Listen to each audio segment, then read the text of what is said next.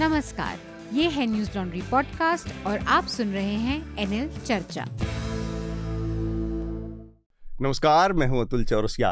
आपका खर्चा, आपकी चर्चा, हफ़्ता दर हफ़्ता। हम एक बार फिर से लेकर आए हैं न्यूज़ लॉन्ड्री का हिंदी पॉडकास्ट एनएल चर्चा। आज की चर्चा में हम हफ़्ते भर की कई सारी सुर्खियाँ हैं, सुप्रीम कोर्ट के कुछ बहुत महत्वपूर्ण फैसले हैं हाथरस मामले में जो दलित पीड़िता थी, उस मामले में भी वहाँ की एस कोर्ट का फैसला आया है, उस पर भी बात करेंगे। इसके अलावा और भी कुछ चीज़ें हैं, जो कि हमारी इस चर्चा का विषय बनेंगी। जो हमारे साथ इस चर्चा में मेहमान जुड़ रहे हैं, उनका मैं आप लोगों से परिचय करा दूँ। हमारे साथ चर्चा में जुड़े हैं Sumit Chauhan. Sumit the news beak और द शूद्रा के संस्थापक हैं। अम्बेडकराइट हैं दलित आंदोलनों में सक्रिय भूमिका रहती है और बहुत एक बहुत लोकप्रिय और सुलझे हुए पत्रकार भी हैं। सुमित बहुत बहुत स्वागत है चर्चा में आपका। बहुत शुक्रिया अतुल जी। इसके अलावा हमारे साथ वरिष्ठ पत्रकार पूर्व पत्रकार कह सकते हैं और एच जे यू यूनिवर्सिटी है जो पत्रकारिता यूनिवर्सिटी है जयपुर में उसके पूर्व वीसी रहे ओम थानवी और जनसत्ता के पूर्व संपादक रहे हैं। ओम थानवी जी वो भी हमारे साथ चर्चा में थोड़ी देर में बस जुड़ने वाले हैं। और साथ में हमारे स्टूडियो से न्यूज़ लॉन्ड्री के हमारे साथी कॉलमनिस्ट आनंद वर्धन। आनंद आपका भी स्वागत चर्चा में। नमस्कार। तो हम चर्चा को शुरू करें उससे पहले एक दो हमारे श्रोताओं और सब्सक्राइबर्स के लिए अनाउंसमेंट है।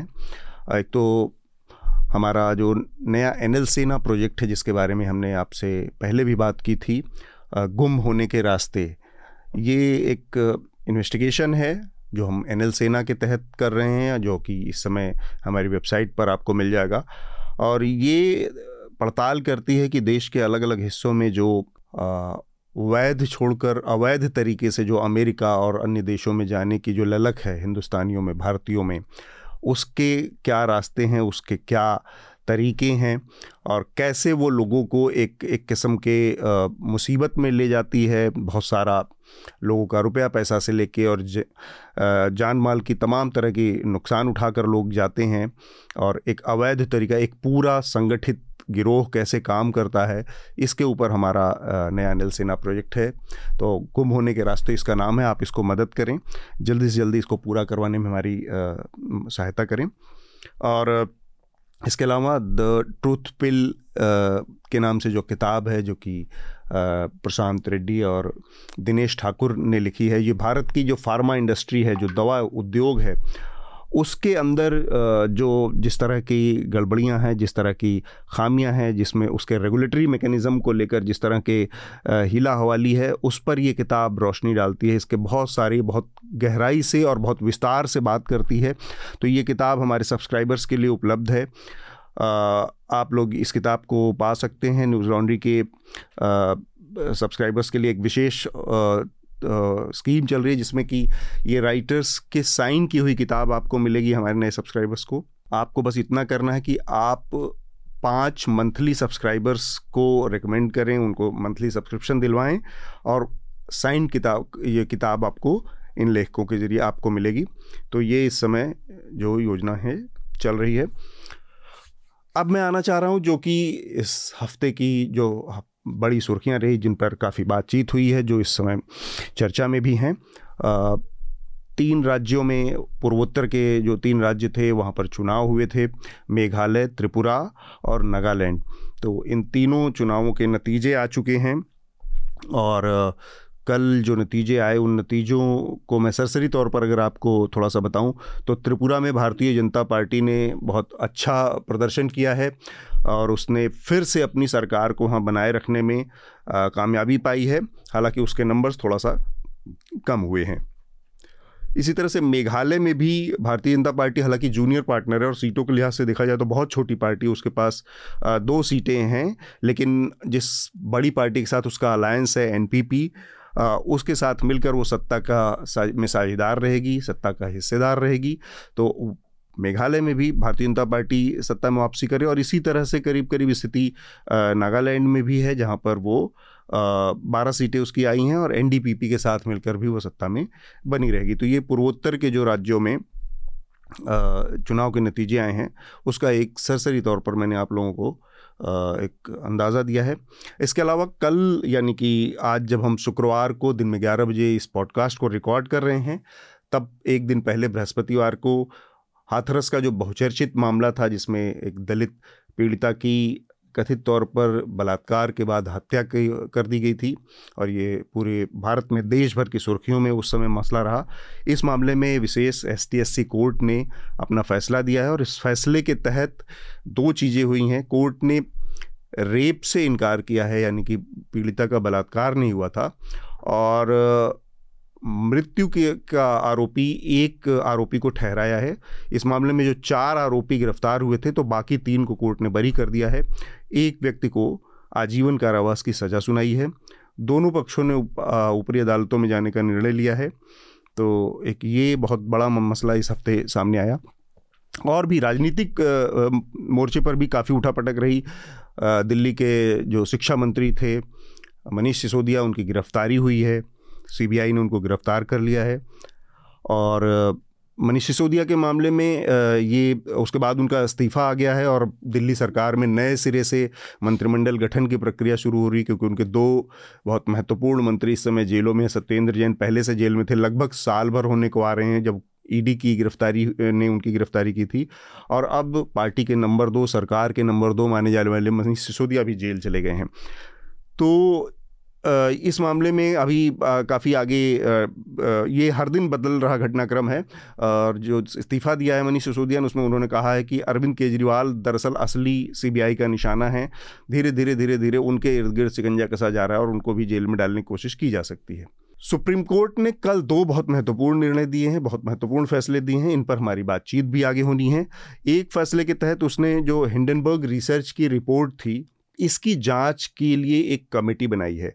छः सदस्यों की एक कमेटी बनाई गई है और ये कमेटी दो महीने के अंदर अपनी जाँच रिपोर्ट देगी कि इस मामले में जो इन्वेस्टर्स हैं, जो आम लोगों के निवेशक हैं, उनके हितों को किस तरह से नुकसान या हानि हुई है और साथ ही ये वो जो सेबी है वो रेगुलेटरी जो मैकेनिज़्म हमारा है, जो मार्केट को रेगुलेट करती है संस्था, उसको कैसे और मज़बूत किया जा सकता है और कैसे, क्या उसके इसमें प्रक्रिया में कुछ ऐसी गड़बड़ी रही कि जिसकी वजह, और जिसको मज़बूत करने की ज़रूरत है ताकि इस तरह की घटनाएँ, जिस तरह की बात कही जा रही वैसी आगे ना हो। तो इन तीन चार बिंदुओं की जाँच करेगी ये छः सदस्यीय कमेटी।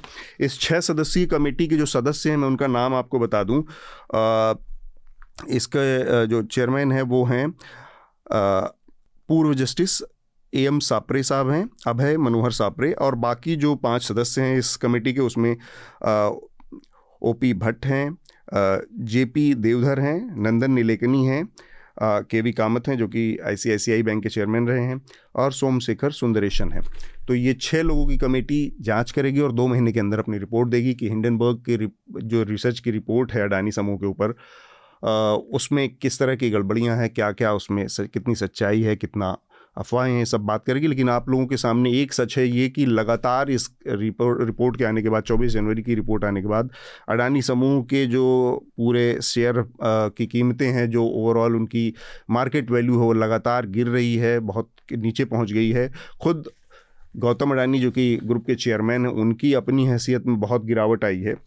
तो ये एक महत्वपूर्ण फैसला सुप्रीम कोर्ट सुप्रीम कोर्ट ने एक और बहुत बड़ा ये फैसला दिया पिछ कल ये है, ये कॉन्स्टिट्यूशन बेंच का फैसला है, जो कि चुनाव आयुक्तों की नियुक्ति का मसला है। मुख्य चुनाव आयुक्त और उनके जो दो सहयोगी चुनाव आयुक्त हैं, इन दोनों की जो नियुक्ति की प्रक्रिया है, उस पर एक कमेटी का गठन किया है उसने और कहा है कि ये कमेटी आगे से चुनाव आयुक्त मुख्य चुनाव आयुक्त और दोनों उनके सहायक चुनाव आयुक्तों के नियुक्ति का काम करेगी। इस कमेटी में तीन लोग होंगे। तीन लोगों का एक कोलिजियम होगा, जो कि ये तय करेगा कि चुनाव आयोग, आयुक्त कौन बनेगा। इसमें भारत के प्रधानमंत्री होंगे और लीडर ऑफ़ अपोजिशन जो लोकसभा में होंगे, वो शामिल होंगे। और इसके अलावा भारत के चीफ जस्टिस, जो कि सुप्रीम कोर्ट के मुख्य न्यायाधीश हैं, वो तीन लोग मिलकर तय करेंगे कि कौन बनेगा। और इसमें एक बड़ी लंबी प्रक्रिया रही है और मतलब कॉन्स्टिट्यूंट असेंबली से लेकर लगातार ये बहस चलती रही। उसमें भीमराव अंबेडकर के भी तमाम बयान हैं और उनकी कॉन्स्टिट्यूंस असेंबली के भाषण हैं। जब इस पूरी बहस पर चर्चा हो रही थी कि चुनाव आयोग का स्वरूप कैसा होगा, इसकी नियुक्ति की प्रक्रिया क्या होगी, इसके पावर्स क्या होंगे, इन तमाम चीज़ों पर बड़ी लंबी और एक जो गड़बड़ी इसमें रही कि पार्लियामेंट को एक मतलब प्रेसिडेंट के को इनकी नियुक्ति करनी थी पार्लियामेंट के रिकमेंडेशन पर सुझाव पर वो पार्लियामेंट का जो लॉ बनना था या जो कानून बनाकर इस प्रक्रिया को तय करना था, वो पिछले सत्तर, बहत्तर सालों में नहीं हुआ। तो सुप्रीम कोर्ट ने जो ये कमेटी बनाई, उसके पीछे उसका एक बड़ा तर्क ये था कि चूँकि बहत्तर सालों तक इस काम को नहीं किया गया है, इसलिए अब ये फैसला करना पड़ रहा है कि कमेटी सुप्रीम कोर्ट बना रही है। लेकिन साथ में एक बहुत एहतियाती और बहुत सजग कदम के तहत सुप्रीम कोर्ट ने इसमें यह भी जोड़ा है, इस फैसले में कि ये तब तक मान्य है जब तक कि पार्लियामेंट कोई कानून नहीं बना। अगर पार्लियामेंट कोई कानून बनाती है तो उसके बाद उस नई प्रक्रिया के तहत ये वाले जो जो उसने फैसला दिया है वो नल एंड वाइड हो जाएगा और उसको साइड किया जा कर दिया जाएगा। आ, कुछ और जल्दी जल्दी सुर्खियाँ। दिल्ली में विश्व पुस्तक मेला चल रहा है। उसमें आ, एक स्टॉल है जो कि ईसाई समूहों का एक बुक स्टॉल था जहाँ पर बाइबल की प्रतियाँ बांटी जा रही थी और वहाँ पर हिंदूवादी संगठनों ने जाकर उत्पात मचाया नारेबाजी की। कि वहाँ पर बाइबल मुफ़्त में क्यों बट रही है। टाइम्स नाउ और जी न्यूज़ के ऊपर अपने कंटेंट को वापस लेने के लिए आ, कहा गया है। उन्होंने कुछ ऐसी चीज़ें दिखाई थी जो कि एनबीडीएसए के गाइडलाइंस के ख़िलाफ़ थी और एक समुदाय के ख़िलाफ़ घृणा को बढ़ावा दे रही थी। तो उनको हटाने के लिए आ, कहा गया है। इसी तरह से न्यूज़ एटीन इंडिया का के एक एंकर हैं अमन चोपड़ा उनके ऊपर एनबीडीएसए ने पचहत्तर हज़ार रुपये का एक आ, वो जुर्माना लगाया है। उनकी एक और बड़ा फैसला हुआ है जिसका कि असर आम लोगों के ऊपर पड़ना है और वो है भारत सरकार ने एक बार फिर से एलपीजी गैस की कीमतें बढ़ाई हैं। तो कमर्शियल जो गैस है उसकी कीमतें तीन सौ पचास रुपये प्रति सिलेंडर बढ़ाई गई हैं और जो घरेलू गैस है जो घरों में इस्तेमाल की जाती है उसके प्रति सिलेंडर की कीमत पचास रुपये बढ़ा दी गई है तो अब से ये सिलेंडर आपको ग्यारह सौ तीन रुपये प्रति प्रति सिलेंडर के हिसाब से मिलेंगे। ये एक नया घटनाक्रम है और इसके अलावा एक दो और सुर्खियों की बात में एक आध और, जी ट्वेंटी आपको पता है कि इसकी अध्यक्षता अध्यक्षता भारत कर रहा है तो इसके विदेश मंत्रियों की मीटिंग दिल्ली में हुई। और उसमें भी हालाँकि कहा जा रहा था कि इसमें जो रूस और यूक्रेन युद्ध है उससे जुड़ी कोई समाधान या कुछ बातें सामने आएँगी लेकिन ऐसा कुछ अभी तक देखने में नहीं आया है। आ, तो दो हमारे जो मेहमान हैं सुमित चौहान और ओम धानवी जी जूम पर जुड़े हुए हैं और हम और आनंद यहाँ स्टूडियो से इस चर्चा को आगे बढ़ाएँगे। जो पहला विषय है उस पर आ, मैं चाह रहा हूँ कि आप सबकी सलाह जानी जाए। ये जो चुनाव आयुक्तों की नियुक्ति का मसला है उस पर सुप्रीम कोर्ट का जो निर्णय आया, जो कमेटी कॉलेजियम बनाया गया है, जिसमें प्रधानमंत्री होंगे, चीफ जस्टिस ऑफ़ इंडिया होंगे और लीडर ऑफ़ अपोजिशन होंगे, बहुत सारे विपक्षी दलों ने इसका स्वागत किया है, उसकी तारीफ़ की है और इस प्रक्रिया को आगे बढ़ाने की ज़रूरत बताई है, लेकिन सत्ताधारी दल ने अभी तक इस पर अपनी बात नहीं रखी है, वो इस फैसले को लेकर क्या सोचता है, उसका कोई अभी तक निर्णय नहीं आया है। और वो क्या सोचती है? तो क्या ये एक तरह से अभी एक कैलकुलेशन की प्रक्रिया चल रही है कि सरकार इस फैसले को खुले मन से स्वीकार करे ना करे, इस उहापोह में है? और या फिर वो इसको इस तरह से भी एक रंग देना या इसको इस तरह से दिखाना चाह, दिखा सकती है कि एक जुडिशरी जो है वो एग्जीक्यूटिव के या लेजिस्लेटिव के उसमें दखल दे रही है। आनंद, सबसे पहली प्रतिक्रिया आपकी? मेरे ख्याल से सरकार अभी सभी विकल्पों पर जो है, ध्यान से चिंतन कर रही है और प्रतिक्रिया आएगी। एक तो प्रतिक्रिया हो सकती है रिव्यू की। दूसरी हो सकती है कि विधेयक लाने की, या विधेयक से, इससे निरस्त करने की भी हो सकती है। या फिर तीसरी तो स्पष्ट है कि स्वीकार कर लेने की हम्म। जो इसमें अस्पष्टता है वो जो है कि कहिए कि जो लेजिस्लेटिव वैक्यूम है जो विधेयक ना होने से जो रिक्तता है हम्म। उसको जो है उच्चतम न्यायालय ने भरने की कोशिश की है और जो संविधान का अनुच्छेद 324 में भी जो क्लॉज टू है उसमें राष्ट्रपति को जो कि इफ़ेक्टिवली जो है सेंट्रल गवर्नमेंट को ये अधिकार दिया गया है कि चुनाव आयुक्त के को अपॉइंट करने का। तो लेकिन उसमें ये भी है कि उसमें फाइन प्रिंट में ये भी एक चीज़ है कि संसद चाहे तो एक इस पर लेजिस्लेशन लाकर इसकी प्रक्रिया को जो है हाँ।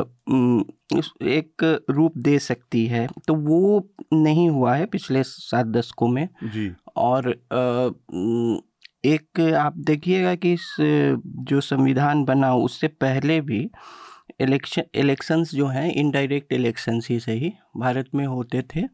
जो कॉन्स्टिट्यूंट असेंबली है वो खुद ही एक इनडायरेक्ट इलेक्शन से हम्म। हुई थी। तो आ, उसे जो है अब जब एडल्ट फ्रेंचाइज आई तो वो एक बहुत बड़े पैमाने पे बहुत बड़ा जो लोकतांत्रिक प्रयोग इस इतने बड़े देश में किया गया। तो एक बॉडी जो थी वो थी पहले से थी मतलब जो इनडायरेक्ट इलेक्शंस भी करवाती थी। हम्म। तो अब चूँकि फाइन प्रिंट खुला हुआ था काफ़ी सब्जेक्टिव था हम्म। तो जो ब्यूरोक्रेसी होती है वो जनरली जो है रूल बाउंड जो ब्यूरोक्रेसी है वो थोड़ा सा कंजर्वेटिव इंस्टीट्यूशन ब्यूरोक्रेसी आप तो वो जो प्रक्रिया चली आ रही थी। और जो पॉलिटिकल क्लास है जो वो भी बहुत इसमें इच्छुक इच्छा नहीं था इच्छा शक्ति नहीं दिखाई और पार्लियामेंट और सरकारें बदलती गई इस पर ध्यान नहीं गया एक तो चुनाव आयुक्त के अपॉइंटमेंट चीफ इलेक्शन कमिश्नर के नहीं को लेके चुनाव आयुक्त ही जैसे उन्नीस सौ अट्ठासी या नवासी में जब 21 से 18 साल किया गया था वोटिंग एज तो उस समय दो नए चुनाव आयुक्त की सरकार ने दिखाई कि ये आवश्यक हैं क्योंकि अब काम बढ़ गया है ज़्यादा लोग हैं। उस पर भी काफ़ी विवाद हुआ था। फिर नब्बे के दशक में जो Seshan versus other election commissioner वो हुआ। तो अंतिम बार इसको लेके जो मंथन हुआ था वो नब्बे के दशक में हुआ था हम्म। लेकिन वो दूसरा विषय ही था हम्म। वो विषय था कि कितने चुनाव आयुक्त रहे लेकिन ये अपॉइंट का ऐसे हों इसको लेकर बीच बीच में नेताओं ने सुझाव दिए हैं एल के आडवाणी ने भी दिया हम्म। और ये में लेकिन इसको लेके अब एक ये आ, ये भी है कि अभी जो जुडिशियरी और एग्जीक्यूटिव में टकरार की स्थिति बनी हुई है उसको उसके संदर्भ में भी इसका विश्लेषण किया जाएगा कई लोग करेंगे। हम्म। लेकिन ये है कि इसका जो है एक कंस्ट्रक्टिव सॉल्यूशन अभी निकलना चाहिए। और जुडिशियल ओवररीच की भी बात आएगी। हाँ। और एक चीज़ और है कि इसी प्रक्रिया से जो और संस्थाएँ हैं जैसे सीबीआई वगैरह इसके डायरेक्टर नियुक्त होते हैं। लेकिन जब ट्रस्ट डेफिसिट हो तो ये भी अंतहीन एक है कि अब सीबीआई ऐसा नहीं है कि सीबीआई डायरेक्टर को अभी अन्य पॉलिटिकल पार्टियाँ जो हैं काफ़ी निष्पक्ष मान रही हैं। हम्म। जबकि प्रक्रिया यही है। ठीक बात है। ये जो प्रक्रिया है और इसमें जो एंजाइटी है, इसमें उस पर भी हम बात करेंगे। मैं ओम थानवी जी को इस बहस में लाना चाह रहा हूँ कि ये सुप्रीम कोर्ट का जो फैसला आया है कंस्टिट्यूंट बेंच का, ये आप देख पा रहे हैं कि कैसे एक लंबे समय तक, सत्तर बहत्तर साल तक पार्लियामेंट ने कानून बनाया ही नहीं। तो अगर एक तो जुडिशियल ओवररीच की बात कहकर पॉलिटिकल पार्टी कोई जो सत्ता में वो खारिज करने की बात कहती है, खैर वो अभी तक कोई बयान नहीं है तो हम नहीं जानते कि सरकार का फिर भी क्या रुख है। इसके बावजूद कोर्ट की और खासकर इतने महत्वपूर्ण इंस्टीट्यूशन की जिसके बारे में कॉन्स्टिट्यूंट असेंबली में अंबेडकर भीमराव अंबेडकर का बयान है, उन्होंने कहा है साफ़ कि भाई ये सबसे हेडेक का काम है कि ये कैसे इस कमीशन को हम कैसे बनाएँगे, इसकी पावर क्या होगी? क्योंकि बाकी किसी भी एस या ओबीसी बाकी किसी भी कमीशन से अलग इसका नेचर है और इसकी जो निर्माण की प्रक्रिया या इसके जो जो जो स्वरूप है, उसमें ऐसा व्यक्ति ऐसा प्रोसेस होना चाहिए ताकि जो व्यक्ति आए, उस पर सभी दलों का भरोसा हो। किसी का उसके ऊपर असर ना हो। ये बहुत महत्वपूर्ण बात है क्योंकि चुनाव की प्रक्रिया दलगत राजनीति से एकदम अलग होनी चाहिए। ये बहुत बड़ा हेडेक था उस समय की पार्टी के लिए और उस समय की उस समय के कॉन्स्टिट्यूंट असेंबली के लिए। तो इसके बावजूद भी सत्तर बहत्तर सालों में ये नहीं हो पाया कि एक कानून बनता है इस दिशा में कोई। आप कैसे इसको देखते हैं, अमन जी? सुप्रीम कोर्ट ने जो निर्णय किया और उस पर सरकार की कोई प्रतिक्रिया नहीं आई है ये अपने आप में एक प्रतिक्रिया मान लेना चाहिए। क्योंकि तो मेरे ख्याल में जो प्रमुख दल हैं कांग्रेस तृणमूल आप पार्टी मोटे तौर पे जो प्रमुख विपक्षी दल हैं उन्होंने इस पर प्रतिक्रिया दी है और वो प्रतिक्रिया सकारात्मक है उन्होंने स्वागत किया है कि अच्छा हुआ। और अगर केंद्र सरकार बोल नहीं रही है आप मान के चलिए कि उनको इससे थोड़ी सी बेचैनी है। और वो बेचैनी जो है वो समझ में आती है। चुनाव आयोग निर्वाचन आयोग हमारी सबसे अहम धुरी है चुनाव की। जी। लेकिन हमने ये देखा है कि पिछले कुछ वर्षों में लगातार जो है उसका इस्तेमाल राजनीतिक दल करते हैं ऐसा समझा जाता है कहीं पे चुनाव दोबारा करवा दिए कहीं चुनाव को इस ढंग से नियोजित किया कि किसी एक विशेष दल को उसका लाभ मिले इस ढंग के आरोप उन पे लगते रहे हैं।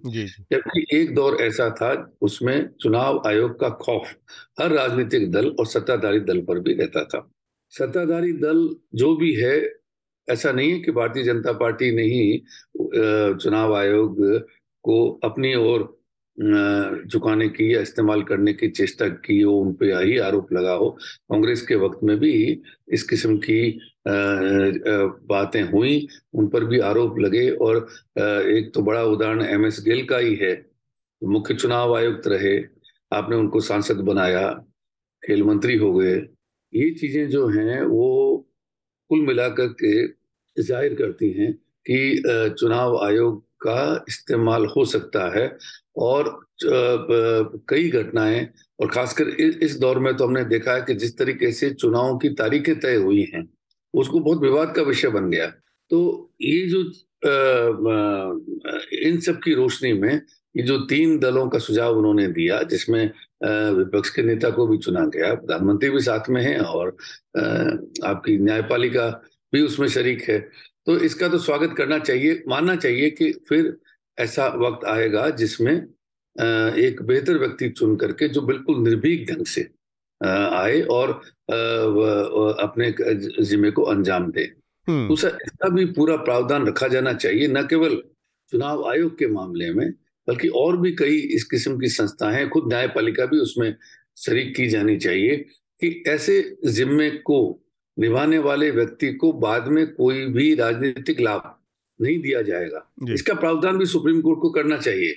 उसकी गुंजाइश ही नहीं छोड़नी चाहिए कि आप बाद में किसी मुख्य चुनाव आयुक्त को फिर कोई ना कोई एक रोज़गार दे दें कोई ना कोई ऐसा जिम्मा दे दें और जिसे बाद में सच्चा या झूठा आरोप हम्म। लगे कि आपने उनका इस्तेमाल किया होगा इसलिए आपने उनको पद दिया है वैसे तो कोई पद देता नहीं है कोई ना कोई स्वार्थ देख करके ही दिया गया होगा लेकिन इसके लिए भी जो है वो प्रावधान बनने चाहिए और विभिन्न संस्थाओं के लिए बनने चाहिए क्योंकि ऐसा देख रहे हैं तो न्यायपालिका में ही देख रहे हैं कि जो जज हैं और उस किस्म के फैसले करते हैं जो सरकार को सुहाते हैं और बाद में सरकार उनको राज्यपाल बना देती है सांसद बना देती है इस तरह की चीज़ें होती हैं।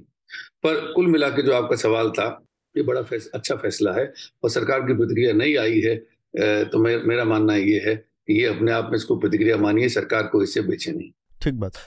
सुमित आपकी पहली प्रतिक्रिया मैं इस पर इस पूरे निर्णय के बारे में जानना चाह रहा हूँ। खासकर जो कॉन्स्टिट्यूएंट असेंबली की बहसें चुनाव आयोग को लेकर थी उस कॉन्टेक्स्ट में आज का निर्णय सत्तर बहत्तर साल बाद आप कैसे जोड़ के देख पाते हैं? जी बिल्कुल, अतुल जी ये आई गेस 16 जून उन्नीस सौ उनचास की बात है, जब संविधान की ड्राफ्टिंग कमेटी में इस पर बहस हो रही थी कि भारत में किस तरह के चुनाव हों क्या एक हमारी रूपरेखा हो सकती है क्या तंत्र हम विकसित कर सकते हैं जिससे निष्पक्ष चुनाव हो सके हम्म। उस समय ड्राफ्ट आर्टिकल दो सौ नवासी पेश किया गया था जो अभी 324 है संविधान में जो इलेक्शन कमीशन से जुड़े हुए सारे कामकाज को देखते हैं और उसमें कुछ प्रावधान है उस समय जैसा आप ज़िक्र कर रहे थे बाबा साहब डॉक्टर अंबेडकर की बहुत ही स्ट्रॉन्ग ऑब्जर्वेशन थी इस हम्म। पूरी बहस को लेके और एक उनका कमेंट है वो संविधान सभा में कहते हैं कि भारत के संविधान में जब संविधान बन रहा था उस उस समय की वो बात कर रहे हैं कि ऐसा कोई प्रावधान संविधान में नहीं है जो किसी धूर्त या मूर्ख व्यक्ति को या ऐसे व्यक्ति को जो कार्यपालिका के अंगूठे के नीचे हो, उसकी अपॉइंटमेंट को रोक सके। ये बाबा साहब डॉक्टर अंबेडकर का ऑब्जर्वेशन है इलेक्शन कमीशन की जब बहस होती है और उसके बाद फिर एक ऑब्जर्वेशन उनका आता है जब ये आर्टिकल वहाँ पर उस पर बहस हो रही थी कि भारत में चुनाव की पवित्रता को बनाए रखने के लिए, उसकी शुद्धता को बनाए रखने के लिए और जनता में उसके बीच भरोसा हो कि चुनाव निष्पक्ष हो रहे हैं, इसके लिए बहुत ज़रूरी है कि कार्यपालिका के प्रभाव से चुनाव आयोग को और चुनाव आयुक्तों को मुक्त रखा जाए। ये बाबा साहब डॉक्टर अंबेडकर संविधान सभा में कह रहे हैं। तो इसके कंटेक्स्ट में जब अभी हम संविधान के इस बहस के कंटेक्स्ट में चुनाव आयोग के कार्यकाल को देखते हैं, उसके इतिहास को देखते हैं तो ये बिल्कुल उनकी जो एक डर थी, जो आशंका थी, वो ज़ाहिर होता है कि जो भी सरकारें रही हैं, उन्होंने अपने मन मुताबिक लोगों को इलेक्शन कमीशन में अपॉइंट किया है और इस बात के तो बहुत ही पुख्ता प्रमाण है कि कैसे इलेक्शन कमीशन के लोगों की पॉलिटिकल अपॉइंटमेंट्स हुई हैं और उनको पॉलिटिकल फ़ायदे हुए हैं और उन्होंने फिर सत्ताधारी दल को या उनके पसंदीदा दल को कई तरह के लाभ भी पहुँचाए हैं। हाल ही में आपने देखा होगा जब गुजरात और हिमाचल के चुनाव हुए थे तो डेट्स को लेके बहुत बवाल हुआ था जी जी। गुजरात में चूँकि वल्लभ भाई पटेल की जयंती पे उनको एक बड़ा रोड शो निकालना था एक बड़ा घोषणा करनी थी तो उसकी डेट्स को रोक दिया गया था और बाद में फिर उसकी अनाउंसमेंट्स किए गए थे तो ये सीधा सीधा फ़ायदा पहुंचाना नहीं है तो क्या है? आमिर साहब ने ज़िक्र किया एम एस गिल का सांसद बनाए गए खेल मंत्री बनाए गए उनको पॉलिटिकल पक्ष दिए गए तो वो अपने आप में बताता है कि ये पॉलिटिकल अपॉइंटमेंट्स होने वाली थी और उन्हीं का फ़ायदा मिलता रहा है। और भी बहुत सारे एग्जाम्पल्स हैं। 2019 का चुनाव आप याद करें जब मायावती की सभा पर जो है उन पे रोक लगा दिया था अड़तालीस घंटे का और योगी आदित्यनाथ खूब बयान दे रहे थे। बाद में जब बवाल हुआ तो फिर शायद सत्तर बहत्तर घंटे का उन पर बवाल हुआ। और अभी भी होता है मतलब आप एक हिस्से में रैली कर रहे हैं चुनाव का अपना चिन्ह लेकर चले जाते हैं हम्म, प्रधानमंत्री हम्म। अपना कमल का चिन्ह दिखाते हैं रोड शो करते हैं वोट डालने जाते हैं उस पर भी इलेक्शन कमीशन कोई काम नहीं करता। और इलेक्शन कमीशन पर ये आरोप तमाम पॉलिटिकल पार्टियों ने लगाई हैं, जो विपक्ष की पार्टियाँ हैं, कि भाई आप जो है फेवरिज्म कर रहे हैं, आप अपने चाहते पॉलिटिकल पार्टीज़ को आप फ़ायदा पहुंचाते हैं और ईवीएम में गड़बड़ी के आरोप तो हमेशा से लगते रहे हैं, वो तो ऐसा जिन है कि बार बार बोतल से बाहर आता रहता है। तो ये जो तमाम चीज़ें अगर हम कैलकुलेट करें तो इससे बिल्कुल ज़ाहिर होता है कि इलेक्शन कमीशन ने बहुत निष्पक्षता के साथ में चुनाव को नहीं कराया। दूसरी सबसे बड़ी बात ये कि भारत की जनता जो लोकतंत्र में सबसे ज़रूरी होती है जनता से भी अगर आप बात करेंगे आप अगर कहीं जाएँ आप आप पब्लिक में चाय दुकान पे पान की दुकान पे लोगों से बात करें तो लोगों के आ, आ, मन में उनके मुँह पे ये बात आती है कि हाँ चुनाव आयोग की भूमिका संदिग्ध है। और जो चुनाव होते हैं, वो भाई, वो सब मैनेजमेंट का खेल होता है, पैसे का और पावर का खेल होता है। चुनाव बहुत निष्पक्ष नहीं होते। ये जनता मानती है। आप भी अपने अनुभव में जानते हैं, हम भी अपने अनुभव में जाते हैं चुनाव कवरेज के दौरान। तो लोग ये बात मानते हैं। तो जनता का भरोसा भी चुनाव आयोग ने काफ़ी खो दिया है पिछले दिनों में। फ़िलहाल जो हम्म। सुप्रीम कोर्ट ने जो एक पैनल बनाने की बात कही है जिसमें प्रधानमंत्री राष्ट्रपति और विपक्ष के नेता रहे वो एक बहुत ज़रूरी कदम है इसकी काफ़ी समय से मांग हो रही थी कि भाई इलेक्शन कमिश्नर की और जो उनके सहयोगी होंगे उनके अपॉइंटमेंट्स को लेके एक प्रॉपर एक इंस्टीट्यूशन होना चाहिए कुछ ऐसा एक तंत्र विकसित किया जाना चाहिए जिससे हम उनको एक निष्पक्षता के साथ में बिना किसी पार्शलिटी के उनकी नियुक्ति हो सके और उनकी क्रेडिबिलिटी पर भी सवाल खड़ा ना हो लोगों को ये भरोसा हो कि हाँ भाई अब चुनाव जो है वो हम्म। सही से होंगे लेकिन ऐसा हुआ नहीं। भारत की सरकार ने कोई कानून नहीं बनाया भारत सरकार ने कोई ऐसा आ, कोई गठन नहीं किया आयोग कुछ इस तरह का बनाया नहीं जो अपॉइंटमेंट कर सके। तो सुप्रीम कोर्ट की तरफ़ से जो ये पहल हुई है आ, हम लोग तो इसका स्वागत करते हैं। हम उम्मीद करते हैं कि ये जो पैनल बनेगा इससे जो नए अपॉइंटमेंट्स होंगे वो बेहतर होंगे और चुनाव की प्रक्रिया में कुछ सुधार आएगा और जनता में भरोसा कायम होगा कि भारत में जो लोकतंत्र है उसको बचाने की जो पूरी ज़िम्मेदारी भारत के चुनाव आयोग पर है वो अपनी ज़िम्मेदारी को अच्छे से निभाएगा। इसलिए हम उम्मीद रखते हैं लेकिन हम्म। आने वाले दिनों में देखना होगा कि किस तरह की अपॉइंटमेंट्स आती हैं। ठीक बात एक तो इस पर सरकार की जो प्रतिक्रिया है उससे आगे का कोर्स बहुत कुछ निर्धारित होगा और दूसरा ये कि भाई पार्लियामेंट एक कोई लॉ बना दे एक विधेयक आ जाए उस पर और उसके आधार पर आगे की प्रक्रिया तय हो तो ये दो चीज़ें हैं। इससे जुड़ी एक और चीज़ मैं जोड़ना चाह रहा हूँ इसमें कि आपने जो कॉन्स्टिट्यूंट असेंबली में भीमराव अंबेडकर का ज़िक्र किया 2012 में लालकृष्ण आडवाणी ने जब मनमोहन सिंह प्रधानमंत्री थे, तब एक लेटर लिखा था उन्होंने और उन्होंने कबोबेस इसी तरह का एक स्ट्रक्चर दिया था जिसमें उन्होंने कहा था कि भाई लीडर ऑफ़ अपोजिशन हो प्रधानमंत्री हों, चीफ जस्टिस ऑफ़ इंडिया हों, और साथ में उन्होंने एक और व्यक्ति का नाम जोड़ा था कि चार सदस्यीय का रिकमेंडेशन था। उसमें ये था कि लॉ मिनिस्टर भी देश के हों। खैर, उसके तो ज़ाहिर सी बात है कि ये दोनों तरफ़ से बातें होती रही हैं चुनाव आयोग के। यहाँ पर बहुत महत्वपूर्ण जो सवाल आता है, मैं ओम थानवी जी से जानना चाह रहा हूँ, और आनंद, आप भी उस पर, आप उसके बाद अपनी प्रतिक्रिया दें कि एक बड़ी समस्या बन गया है कि जो हमारा जो सत्ताधारी दल है या जो पावर में है वो बहुत तरीकों से मैनिपुलेट कर सकता है इंस्टीट्यूशन को। उसमें एक बड़ी चिंता जो सामने आई है वो ये है कि आप किसी भी ब्यूरोक्रेट को, किसी भी एक इंस्टीट्यूशन के चीफ को पोस्ट रिटायरमेंट बहुत सारे अल्योरमेंट दे सकते हैं। देते हैं। जैसे हाल ही में हमने देखा हमारे चीफ जस्टिस ऑफ़ इंडिया एक थे और उन्हों उनको उनके रिटायरमेंट के दो महीने के अंदर में राज्यसभा की आ, की पोस्ट दे दी गई। या हमारे एक हाई अभी सुप्रीम कोर्ट के जज थे उनको राज्यपाल बना दिया गया। ये हाल की बात है। इससे पहले भी एम एस गिल का ज़िक्र ओम थान का ये जो समस्या है ये सिस्टम अगर बन भी जाता है एक प्रक्रिया ठीक है एक और फ़िल्टर लग गया। इंस्टीट्यूशन में लेयर्स होती हैं और ये लेयर्स अपने आप में एक तरह से एक उस तरह के एक डिटरेंस का काम करती हैं। उसके बावजूद, इस बात पर साफ़ गोई ना होना कि भाई रिटायरमेंट के बाद उसको क्या, किस तरह की डील हो सकती है, किसी को क्या मिल सकता है, ये हमारे सामने एक बड़ी समस्या बन गया है। इस पर मैं ओम धानवी जी आपका वो चाहता हूँ और खासकर इस समय। पहले तो एक ये आँखों की जो शर्म कही जाती थी कि बचा था कि एक कूलिंग पीरियड होता था कि कोई रिटायर होता था, दो साल बाद तक उसको वो कहीं कुछ कर नहीं सकता था ये। अब तो वो सारी चीज़ें खत्म हो गई तब ये एक बड़ी चिंता बन गई है। इस पर मैं आपकी प्रतिक्रिया जानना चाहता हूँ। इससे कैसे निपटने का क्या तरीका होना चाहिए? क्या इस पर भी सुप्रीम कोर्ट को एक वो देना चाहिए था? इस पर भी अपनी एक राय और इस पर एक बहुत समेकित राय आनी चाहिए कि भाई ये कितनी बड़ी समस्या बन गया है, बन सकता है इंस्टीट्यूशंस के लिए। देखिए, शर्म चली गई है। शर्म उठ गई है।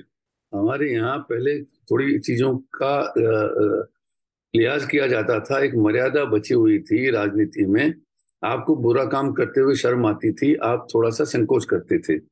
अब एक किस्म की ढीठता पनप गई है और वो पिछले कुछ वर्षों में खासकर भारतीय जनता पार्टी की सरकार के आने के बाद जिस तरह से हमने अडानी वाला प्रसंग देखा है और देख रहे हैं इस तरीके से सुप्रीम कोर्ट का ज़िक्र आपने किया कि आपने जज साहब को ही नवाज़ दिया और फ़ौरन पद से हटने के बाद। और पद से फ़ौरन करें या चाहे आप बाद में करें ना तो किसी को ऐसा पद स्वीकार करना चाहिए जिससे लांछन आए क्योंकि लांछन एक व्यक्ति पर नहीं आता। जी। वो लांछन पूरे संस्था पूरी संस्था पे आता है और दूसरे शब्दों में हमारे लोकतंत्र पर ही आ जाता है कि हमारा लोकतंत्र अभी परिपक्व नहीं हुआ है। इसके बारे में आपने कहा कि सुप्रीम कोर्ट कोई कायदा बनाए कायदा सुप्रीम कोर्ट बनाए चाहे कायदा संसद बनाए। पार्लियामेंट बनाए हाँ। तो संसद का है कि जी जी। लेकिन ऐसे कायदे बनाने की नौबत आने लग गई क्या ये अपने आप में शर्म की बात नहीं? है इसमें सोचिए कि इस देश में हम लोग उन चीज़ों को देख रहे हैं। आपने शुरुआत में इस कार्यक्रम से पहले सेवी का ज़िक्र भी किया चुनाव आयोग का ज़िक्र भी किया। ये सारी संस्थाएँ एक तरीके से इस्तेमाल हो रही हैं और सुप्रीम कोर्ट हाई कोर्ट और जो अदालतें हैं उन पर भी इस किस्म के आरोप लगने लगे जो पहले नहीं लगते थे कि मान के चला जाता था कि जो न्याय का चोगा पहन करके बैठा है उसको आप प्रभावित नहीं कर सकते हैं। फिर धीमे धीमे करके लोग इस ढंग की बात करते थे कि नहीं अब सारी संस्थाएँ जब ढह रही हैं तो उन पर भी थोड़ी आँच तो आएगी। लेकिन ये आँच नहीं है ये तो सीधा सौदा है। आपके पास में देने की ताकत है हम्म। और आपने ऐसे कर्म किए जिनको लेकर के आपको फ़िक्र होती है कि इतिहास में हम किस रूप में जाएँगे। तो कोई हमको बचा सकता है तो वो न्यायपालिका है और न्यायपालिका आपकी मदद करती है और न्यायाधीश महोदय पद से हटते ही अगर राज्यपाल बना दिए जाते हैं या सांसद या मंत्री या जो भी आप उनको पद दें तो आप मान के चलिए कि जो आँच है वो सत्ता से ज़्यादा न्यायपालिका पर आती है और न्यायपालिका पर आती है तो इसकी फ़िक्र हमारी संसद को होनी चाहिए। सत्ताधारी दल को कभी नहीं होगी, क्योंकि वो तो खुद उसमें एक पार्टी है। लेकिन इतनी बड़ी संसद में भी आप देखिए कि कितने पुरजोर ढंग से इसका विरोध हुआ हो, क्योंकि सत्ता में आने पर दूसरे दल भी इस किस्म का काम करते हैं। वैसे उदाहरण हमको देखने में आए हैं और आने वाले वक्त में पता नहीं होगा कितने उदाहरण क्या देखने में आएँगे। हम्म। एक और बात जो है इस संदर्भ में मैं कहना चाहता हूँ कि हमारे देश में प्रतिरोध की क्षमता भी घट गई है हम्म। हम लोग इतने सहनशील होते हैं जानते हुए भी कि ये बहुत बड़ा आपराधिक काम हो रहा है अडानी के मामले में सेवी के मामले में या और संस्थाएँ जो हैं उनको जिस तरीके से इस्तेमाल किया जाता है लोग चाय की दुकान पे बैठ करके थोड़ा विरोध कर लेंगे उनमें भी अपनी विचारधारा के हिसाब से एक तरह से अगर वो एक विशेष दल से सहानुभूति रखते हैं उनको लगता है कि ये ठीक है। वो गलत को गलत कहने की ताकत ही नहीं रखते हैं जो कि पहले दलों में भी लोग होते थे जो आलोचना करते थे। राम मनोहर लोहिया के वक्त आप ये पाएँगे जब चीन का और भारत का विवाद था यानी देश साथ है सत्ताधारी दल के लेकिन संसद में खुलकर अपनी बात कहते थे और सत्ता जो है वो सही निर्णय कर सके इसमें उनकी मदद करते थे। हम्म, उनको मदद हम्म। मिलती भी थी। आज उस किस्म की आलोचना ही नहीं है क्योंकि आप खुद जब सत्ता में हैं वही काम करते हैं। कल फिर सत्ता में आएँगे तो आपको लगता है हमें फिर ये सुविधा मिल जाएगी। हम भी वही काम करेंगे और हमको थोड़ी बहुत गाली खानी पड़ेगी हम गाली खा लेंगे लेकिन उसमें चूँकि बड़ा फ़ायदा है हम्म, बड़ी चीज़ें हैं बड़े बड़े निर्णय आपके हक में होते हैं तो आप एक छोटी सी जो है ऐसी भूल या चूक या इस किस्म का सौदा करने में श्रम नहीं करेंगे लेकिन लोग जो हैं वो विरोध नहीं करते। हम कहते हैं मीडिया बिक गया। मीडिया विरोध नहीं कर पाता है। या थोड़ा मीडिया है बैठ के आप हम अभी बात कर रहे हैं। हम्म। लेकिन लोगों में प्रतिरोध की ताकत नहीं है। हम्म। सड़कों पर लोग नहीं आते लोग और भी मंच हैं उन मंचों पर भी विरोध नहीं दिखता। एक छिटपुट जो है, मैंने कहा कि चाय की दुकान के ऊपर जैसी थोड़ी चर्चा होती है, प्रतिरोध की, वैसा प्रतिरोध है। ये इस पर भी ख्याल करना चाहिए कि इस देश में ये ज़रूर से ज़्यादा सहनशीलता अपराधों को लेकर के और इस किस्म की गतिविधियों को लेकर जिनकी हम चर्चा कर रहे हैं अगर पनप रही है तो ये भी कोई बहुत स्वस्थ बात नहीं है हाँ। चीज़ नहीं है। आपकी ये जो बात है ये जो सहनशीलता वाली इस पर मैं एक एक, एक मेरे पास अपना एक कमेंट है और उस पर आपकी आखिरी प्रतिक्रिया मैं लूँगा और उसके बाद फिर मुझे मालूम है आपको जाना भी है तो आपको मैं छुट्टी भी दूँगा। उससे पहले वीडियो वाला हिस्सा हम यहाँ पर रोकेंगे इस पूरे ये पॉडकास्ट कंटिन्यू रहेगा और आप हमारे इस बाकी हिस्से को आप पॉडकास्ट पे सुनिए। धन्यवाद। मेरा जो ओम धानवी जी ने कहा, उस पर बस एक ये अपना एक मत है कि जो सहनशीलता वाली बात है या जो घट रही है, उसमें एक चीज़ बहुत महत्वपूर्ण होती है कि आपके नेता कौन है? क्योंकि कोई भी जो प्रतिरोध होता है, वो लोग नहीं करते, लोगों का एक स्पूर्त कहीं हो सकता है। कुछ, मैं ये नहीं कह रहा कि एकदम से नहीं होता, लेकिन ज़्यादातर मौक़ों पर एक लीडरशिप की ज़रूरत पड़ती है, जो इन चीज़ों को को नेतृत्व देता है। आपने राम मनोहर लोहिया का ज़िक्र किया, या इमरजेंसी के टाइम पे हमने, हम जयप्रकाश नारायण थे। अभी स्थिति क्या है कि क्या देश एक ऐसे समय से गुजर रहा है जिसमें कोई लीडरशिप कोई नेता ऐसा नहीं बचा है विपक्ष में जो नैतिक रूप से इतना भरोसा पैदा कर सके लोगों के बीच में, लोगों के मन में कि भाई, मैं अपने उसमें दायरे में बहुत कट्टर ईमानदार भी हूँ, बहुत नैतिक रूप से मैं उतना कम से कम स्वच्छ हूँ या क्लीन हूँ कि लोग मेरे ऊपर भरोसा कर सकते हैं या मैंने, मेरा पीछे का जो काम धाम है, वो आप देख सकते हैं, उसके आधार पर तय कर सकते हैं। अभी जो करंट पूरी लीडरशिप है जिसके ऊपर ज़िम्मेदारी होती है, जो समय समय पर इस तरह की सत्ताधारी दल के अनैतिक कुकर्मों के खिलाफ लोगों को गोलबंद करती है, वो लीडरशिप पूरी तरह से अनुपस्थित है। किसी के अंदर इतना मोरल ताकत नहीं है, चाहे उनके अपने किए धर, कर, किया धरा हो पीछे का, चाहे उनके अपने इकट्ठा की गई नैतिक अनैतिक संपत्तियों का मामला हो, कुछ भी हो, उसकी वजह से लीडरशिप का एक बड़ा वैक्यूम है और उसको फिल करने के लिए समय बदल गया है, स्थिति बदल गई है। अब इमरजेंसी वाली हालत नहीं है, टेक्नोलॉजी का ज़माना है, इंटरनेट का पेनिट्रेशन है तो जो सत्ताधारी दल है उसके पास बहुत ज़्यादा संसाधन है अपनी सही, गलत, अच्छी, बुरी चीज़ों को पहुँचाने का, लोगों को मैनुपुलेट करने का। विपक्ष में कोई नैतिक रूप से भी इतना या कोई इतना ताकतवर, इतना मतलब किरदार वाला आदमी मौजूद नहीं कि जो इन सब चीज़ों के खिलाफ खुलकर खड़ा हो जाए। पार्लियामेंट में बहुत सारी चीज़ों पर लोग समझौता कॉम्प्रोमाइज़ कर जाते हैं कि भाई, इस पर बोलना ठीक रहेगा या नहीं रहेगा। बहुत दिनों बाद अडानी के मुद्दे पर कुछ लोगों ने बोला, कुछ लोग उसमें भी अपना हिसाब किताब देखने लगे। तो ये मेरा एक ऑब्जर्वेशन है कि लीडरशिप बहुत कुछ करती है उस समय की और वो लीडरशिप का अभाव है। आपकी टिप्पणी और सुमित की, फिर उसके बाद मैं जो पहला सवाल था उस पर आनंद से भी जवाब लेना है मुझे अभी कूलिंग पीरियड के बारे में। इतनी अच्छी चर्चा चल रही है। मैं चाहता था कि मैं पूरा इसमें शिरकत करूँ पर मुझको कल ही क्योंकि इस तरह का कोई रहा व्यवधान जी जी। जल्दी निकलूँगा। हाँ, हाँ। पर ये जो बात आपने कही असल में ये बहुत ही फ़िक्र की बात है कोई ऐसा व्यक्ति ऐसे दौर में जब जब संकट से देश गुजरता है कोई ना कोई ताकत खड़ा उभर आती है। जी जी। अभी एक किस्म का वैक्यूम है। हमने गांधी जी को देखा हमने जेपी का भी अभी आपने ज़िक्र किया बहुत स्वाभाविक है। इनको सत्ता नहीं चाहिए थी। हम्म। इनको पद नहीं चाहिए था। ये ठीक है कि इन्होंने नेता तैयार किए जिन्होंने हमको नेतृत्व तो दिया लेकिन एक नैतिक ताकत उनके पीछे भी जो सत्ता में इनकी वजह से आए उनको भी मालूम था कि पीछे कोई एक पिता है। कंट्रोल कर सकता हाँ। पिता है। जी जी। कोई हमारे विचार का पिता है। और जिस तरह से जनता पार्टी के वक्त शपथ आपको पता है राजघाट पे हुई थी। हाँ। तो जेपी बैठे हैं ये व्यक्ति बैठा है एक नैतिक जो है वो आपकी छाया पीछे है ऐसा कोई व्यक्ति नहीं है। देश उम्मीद में है तलाश में है इंतज़ार में है ज़रूरत में है लेकिन व्यक्ति कब निकल के आएगा कैसे आएगा लेकिन ये सच्चाई है कि दिखाई नहीं देता है। बीच में अन्ना हजारे का जो आंदोलन चला तो आपने देखा कि उनको बहुत सफलता मिली।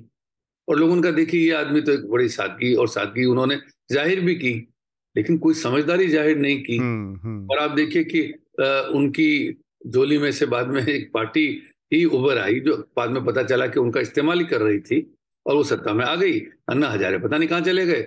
और फिर जिस तरह की विचार जिस तरह की विचारधारा जिस तरह की बातें सामने आई तो लगा कि वो तो धोखा होता धोखा ही हो रहा था। और आगे भी जो हुआ वो हमने देखा। तो कौन कब सामने निकल के आए हमको नहीं मालूम पर देश को फिर एक ऐसे गांधी या जेपी की ज़रूरत है जो हमको रास्ता दिखा सके और जूझ सके। उसका नैतिक बल जो है वो नैतिक बल सबसे महत्वपूर्ण चीज़ है जो राजनेताओं में बचा नहीं है। नहीं बचा राजनेताओं में जिस किस्म के अपराधी दलों में शामिल हो गए जिस किस्म के सौदे सत्ता और व्यवसायियों के बीच में होने लगे जिस तरह से देश में चुनाव आयोग तक भी और न्यायपालिका तक भी और अखबार के संपादक, अखबार के मालिक, उन तक के साथ में अगर सौदे सामने आ रहे हैं, सौदे का मतलब ये कि वो किसी के फ़ायदे के लिए काम कर रहे हैं तो आप मान के चलिए कि नैतिक रूप से एक ज़बरदस्त पतन का दौर जो है, वो हम देख रहे हैं और इसमें कोई एक ऐसी ताकत, एक ऐसा व्यक्तित्व तो सामने आना चाहिए। नहीं आता है, नहीं आ रहा है, ये तो सच्चाई है, लेकिन जब जब ऐसा संकट हो कोई ना कोई व्यक्ति पैदा होता है। और अभी उम्मीद माननी चाहिए कि दलों में से ही कोई व्यक्ति खड़ा हो जाए वो भी नहीं होता है। हम्म, हम्म। दलों में भी हम ये देखते हैं कि त्याग की बात तो होती है लेकिन ज़रूरत पड़ने पर ऐसी चीज़ें भी बर्दाश्त होती हैं तो आपका सारा करा कराया जो है वो ढह जाता है। हम्म। तो इस वैक्यूम को किस तरह से भरा जाएगा कौन जो है जिसकी बात पे लोग भरोसा करें दलों से ऊपर उठ करके और एक ताकत के रूप में हो वो चीज़ जो है वो देखने की है। उसका इंतज़ार ही कर सकते हैं। वो ये गॉडो के इंतज़ार की तरह अनंत इंतज़ार साबित न हो बस यही उम्मीद करनी चाहिए। तो जाने से पहले से मैं आप चाहूँगा कि आप हमारे श्रोताओं को हमारे जो सब्सक्राइबर्स हैं उनको कुछ रिकमेंड करना चाहें। अगर रिकमेंड करके जाएँ आप अभी मैंने मुझे पता है कि आप फ्रांस से लौटे हैं तो बहुत कुछ आपने वहाँ पे देखा गुना सुना होगा। कुछ रिकमेंड करके जाएँ। नहीं मैं तो श्रोताओं को कहूँ कि अच्छे श्रोता भी जो है बहुत बड़ी ताकत होते हैं और अच्छे जो मंच हैं अभिव्यक्ति के जैसे न्यूज़ लॉन्ड्री है न्यूज़ लॉन्ड्री अगर ताकत है तो न्यूज़ लॉन्ड्री के श्रोता भी ताकत हैं। ऐसे श्रोता इस देश में बढ़े, उनकी जागरूकता, क्योंकि आप मान के चलिए कि आपके कार्यक्रम को सुनने के लिए, देखने के लिए जो आता है, उसका भी अपना एक विवेक है। हर व्यक्ति को फुर्सत नहीं है कि वो एक समझदारी के कार्यक्रम में अपना समय दे, क्योंकि तो बहुत सारी चीज़ों में उनकी दिलचस्पी होती है। ये दायरा बढ़े तो भी एक मेरा मानना है, जिस वैक्यूम की हम बात कर रहे थे, उसको भरने में ये भी एक जो एक इकाई है हमारे दर्शकों की, श्रोताओं की, पाठकों की। ये जो समझदार पाठक, समझदार दर्शक, ये भी एक ताकत बन सकते हैं। उनकी संख्या अभी थोड़ी है, वो संख्या बनी रहे और बढ़ जाए तो मेरा मानना है कि वो जागरूकता जो है, वो भी अब आप अगर गौर करें, आजकल टेलीविज़न जो चैनल हैं और उन चैनल पर जिस तरीके से तिहाड़ी, दिहाड़ी जो भी लोग माने जाते हैं, वो लोग प्रमुख वक्त के प्रमुख प्राइम टाइम के एंकर बन चुके हैं। और जो प्राइम टाइम के एंकर जिनको हम जानते थे उनको पूरा षड्यंत्र पूर्वक हाशिए पर लाने की कोशिश की गई है। तो इससे क्या हुआ है? आपको मालूम हम्म। होगा और मैं तो उठता बैठता हूँ लोगों के बीच में आप सब हम जानते हैं उन लोगों को देखने वाले लोग जो हैं जो समझदार लोग थे वो कट गए अब नहीं देखते हैं। टेलीविज़न देखना कम हो रहा है। जी जी। पार पढ़ना कम हो रहा है। लेकिन दूसरी तरफ़ संख्या अगर आप देखेंगे तो आप कहेंगे अखबार अखबारों की प्रसार संख्या बढ़ रही है। हो सकता है टेलीविज़न देखने वालों की संख्या भी बढ़ रही हो पर जो देखने वाले हैं उनकी जो जिसको हम क्वालिटी कहते हैं गुणवत्ता कहते हैं वो घट रही है। समझदार लोग अब फुर्सत में इतनी फुर्सत उनके पास नहीं है कि वो टेलीविज़न के सामने अपना वक्त खराब करें क्योंकि उनको पता है कि यहाँ पे लफाजी मिलेगी। हम्म। तो लफाजी देखने वालों की संख्या हो सकता है बढ़ रही हो लेकिन समझदार लोग जो थे जो टेलीविज़न पे वक्त देते थे एक बहस को सुनते थे अब वो बहस नहीं सुनते हैं। हम्म। मुझे मालूम नहीं कि अर्णब गोस्वामी का जो चैनल है वो क्या करता है? कई दिन से मेरा खुद का मन नहीं करता। क्योंकि तो एक एक एक एक सीमा पर जाकर के अब आप थक चुके कि अब वो झगड़ा भी जो है वो आपको लुभाता नहीं है। और समझदारी की बात करने वाले चैनल खत्म हो गए या उनकी जगह वहाँ पे कम हो गई तो हमारे पास भी फुर्सत नहीं है। तो जो अच्छे कार्यक्रम हैं आपका कार्यक्रम का मैं इसलिए ज़िक्र करता हूँ कि आप अभी भी उस जगह को बचा के आपने रखा है। ऐसे ही द वायर है, और भी इस तरह के हमारे मंच हैं। इन मंचों के ज़रिए और जो देखने वाले हैं, वो, उनकी संख्या बढ़े। ये एक मैं मानता हूँ तो वो एक वैक्यूम जो है, गांधी पैदा दोबारा हो ना हो, जेपी दोबारा पैदा हो ना हो, लेकिन लोगों की जो ताकत है, जागरूक लोगों की ताकत, वो ताकत हो सकता है कि उन बुरी ताकतों को थोड़ा सक पकाने का काम करे कुछ आँख दिखाने का काम करे कि कुछ लोग हैं जो जागरूक हैं और देख हम्म। रहे हैं। उसमें कहना चाहता हूँ कि उनकी संख्या बढ़ती रहनी चाहिए। ठीक बात। हमसे जुड़ने के लिए बहुत बहुत शुक्रिया आप सुमित आपकी प्रतिक्रिया ओम थानवी सर को जाना है। आपकी प्रतिक्रिया मैं जानना चाह रहा हूँ आपने सुना उनको भी बहुत विस्तार से और कई सारी हम एम श्योर कि बहुत सारी चीज़ें आपके दिमाग में आई होंगी इसमें। तो आप क्या जोड़ना चाहेंगे?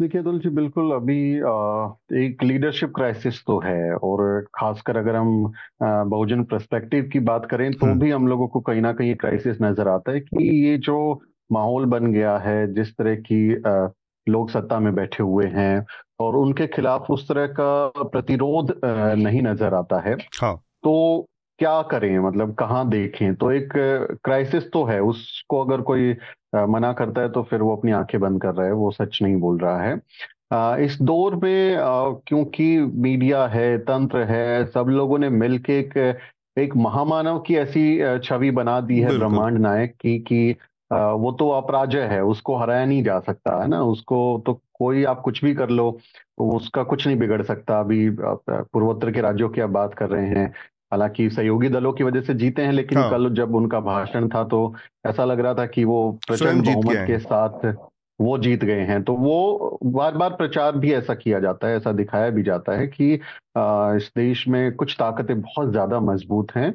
और फिर जो सरकारी तंत्र हैं जैसे सीबीआई है ईडी हो गया इनकम टैक्स हो गया चुनाव आयोग हो गया इन सब के ज़रिए भी विरोध की आवाज़ को कंट्रोल किया जाता है। इसमें कोई दो राय नहीं है। जिसमें विरोधी दलों को खासकर अगर वो सत्ता के ऊपर सवालिया निशान लगाए या उसके खिलाफ कोई आंदोलन की प्लानिंग करें कोई बड़े प्रदर्शन की प्लानिंग करें तो फिर हम देखते हैं किस तरह से उनके वहाँ छापे पड़ते हैं उनको परेशान किया जाता है और एक डर का माहौल तो बनाया जाता है कि आप चुप रहिए बैठिए आराम से वरना आपका लालू यादव की तरह आपका आश्र होगा और आपको जेल में जाना पड़ेगा। ये डर भी विपक्षी दलों को दिखाया जाता रहा है। हाँ।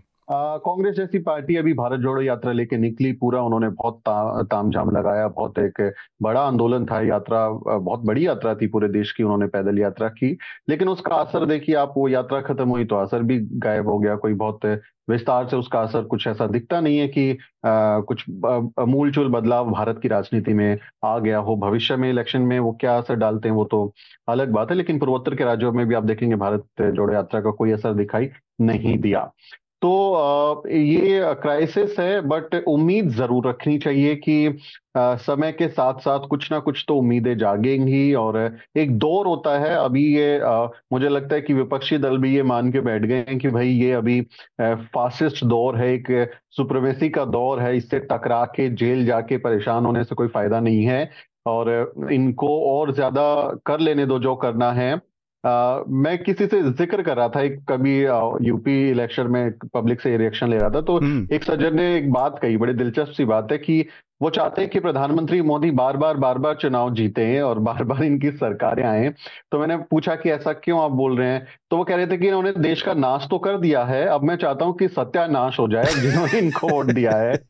वो लोग उनको एहसास हो कि वो खून के आँसू रोए जब उनको एहसास हो कि उन्होंने कितनी बड़ी गलती कर दी है। हम्म। गुजरात चुनाव में जब मैं था तो मैंने एक सज्जन से पेट्रोल के ऊपर एक बात की तो उनका कहना है कि जब 2014 में उन्होंने वोट किया था तो उनको लगता था कि उन्होंने गलती कर दी।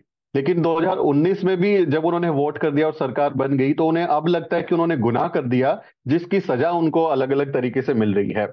तो ये चीज़ें हैं जनता में भी अलग अलग तरह के विचार हैं विपक्ष भी अपने तले बैठा हुआ है लेकिन उम्मीद ज़रूर है ये दौर गुजरेगा बहुत दौर आए हैं लोग आते जाते रहते हैं उम्मीद पे दुनिया कायम है हमें उम्मीद है कि आने वाले दिनों में कुछ ना कुछ ज़रूर होगा आंदोलन तो आप जानते ही अन्ना जैसा आंदोलन जो है वो पूरा प्रायोजित था किस तरह से प्लान करके अलग अलग चीज़ें लेके आए और उसको स्ट्रक्चरली फिट किया गया जन हम्म। आंदोलन की तरह लेकिन ऐसे जन आंदोलन मतलब पिछले सालों में तो आप किसान आंदोलन को देख सकते हैं। एस सी एक्ट के खिलाफ एक बड़ा आंदोलन दलितों की तरफ़ से हुआ था।